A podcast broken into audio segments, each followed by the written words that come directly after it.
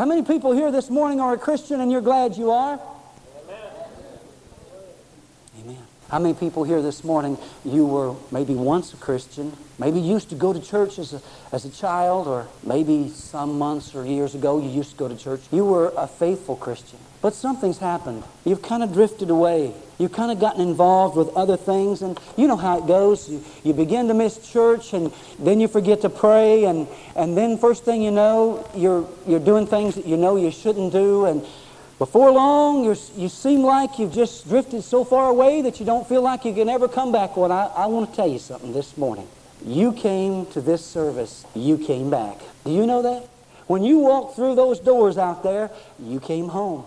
See, you, you didn't come here this morning again because somebody forced you to. Nobody can make you go to church. Do you know that? This is America. You came here this morning because you wanted to. You came here this morning because somewhere down deep inside you, a little voice said, You need to go to church. You ought to go to church. There's something there for you. And you came and you're here. You already made a decision to return to your Father. Say, I did?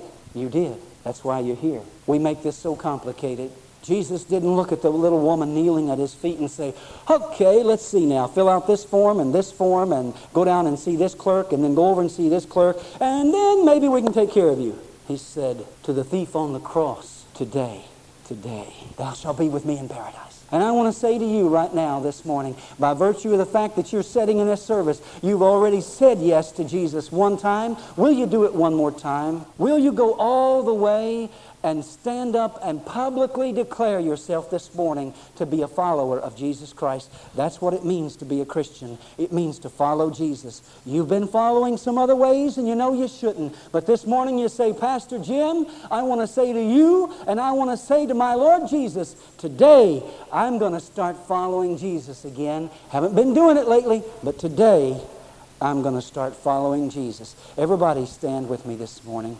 In school, they taught us that when you know the answer, you raise your hand. There are some people here this morning, I'm sure, that while you've been in this very service, you've heard that Jesus is the answer to your need. You believe it. I want you to declare it. Because the Bible says you must do that in order for faith to work in you. Jesus said, If you love me, then don't be ashamed of me. Stand up and say so. Jesus said, I loved you enough to die for you. Now don't be ashamed of me. Stand up like a man, like a woman, and declare your love for me. You'd say, Pastor, right now, right now, I have decided to follow Jesus. If that's you, would you raise your hand? Right now in this service, right here, right now, I just made the decision to start following Jesus. Raise your hand up real high. I just made that decision.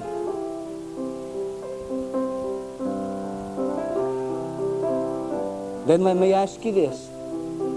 You say, Pastor, I was following Jesus. I got sidetracked. Today, I'm getting back on track. And I'm not ashamed of it because it's the right thing to do. Would you raise your hand?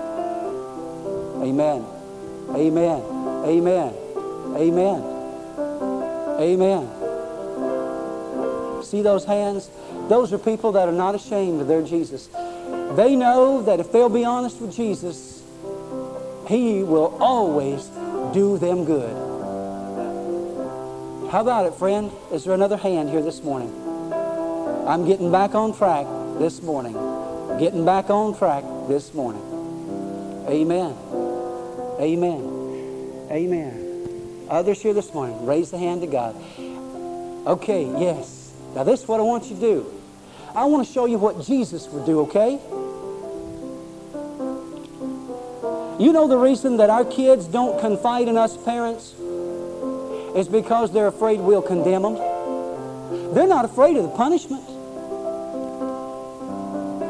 They're more afraid of the condemnation that we'll heap on them. And I want this body this morning to be like adult Christians. And these people that raised their hand, I want us to show them that we've been there too. Amen? I mean, what person among us this morning has never blown it in your entire Christian life? Can I see that hand? Never blown it. Never made a mistake. Never committed a sin. Not a one of us can say that, can we? Everybody that raised a hand and those that wanted to raise a hand and didn't, would you please step out and come right down here at the Lord's table? Would you do it right now? Please, come quickly. You raised a hand and you said, Today I'm back on track. Come right down here. Praise God. Come on, right now. Now, all the elders in this church and deacons, if you want to call it that, come right now. You come right now. Come right down here. Elders and deacons, come right down here. Praise God. We're waiting. Come on. I want to get back on track. This is a door of opportunity. It's a window of opportunity. And there is no condemnation down here, is there? I mean, no lightning bolt has struck any of you, has it? It's an opportunity to get back on track. Step out and come right now. God's arms are wide open. He's ready to love you. He's ready to hug you. He loves you. Praise God. Praise God.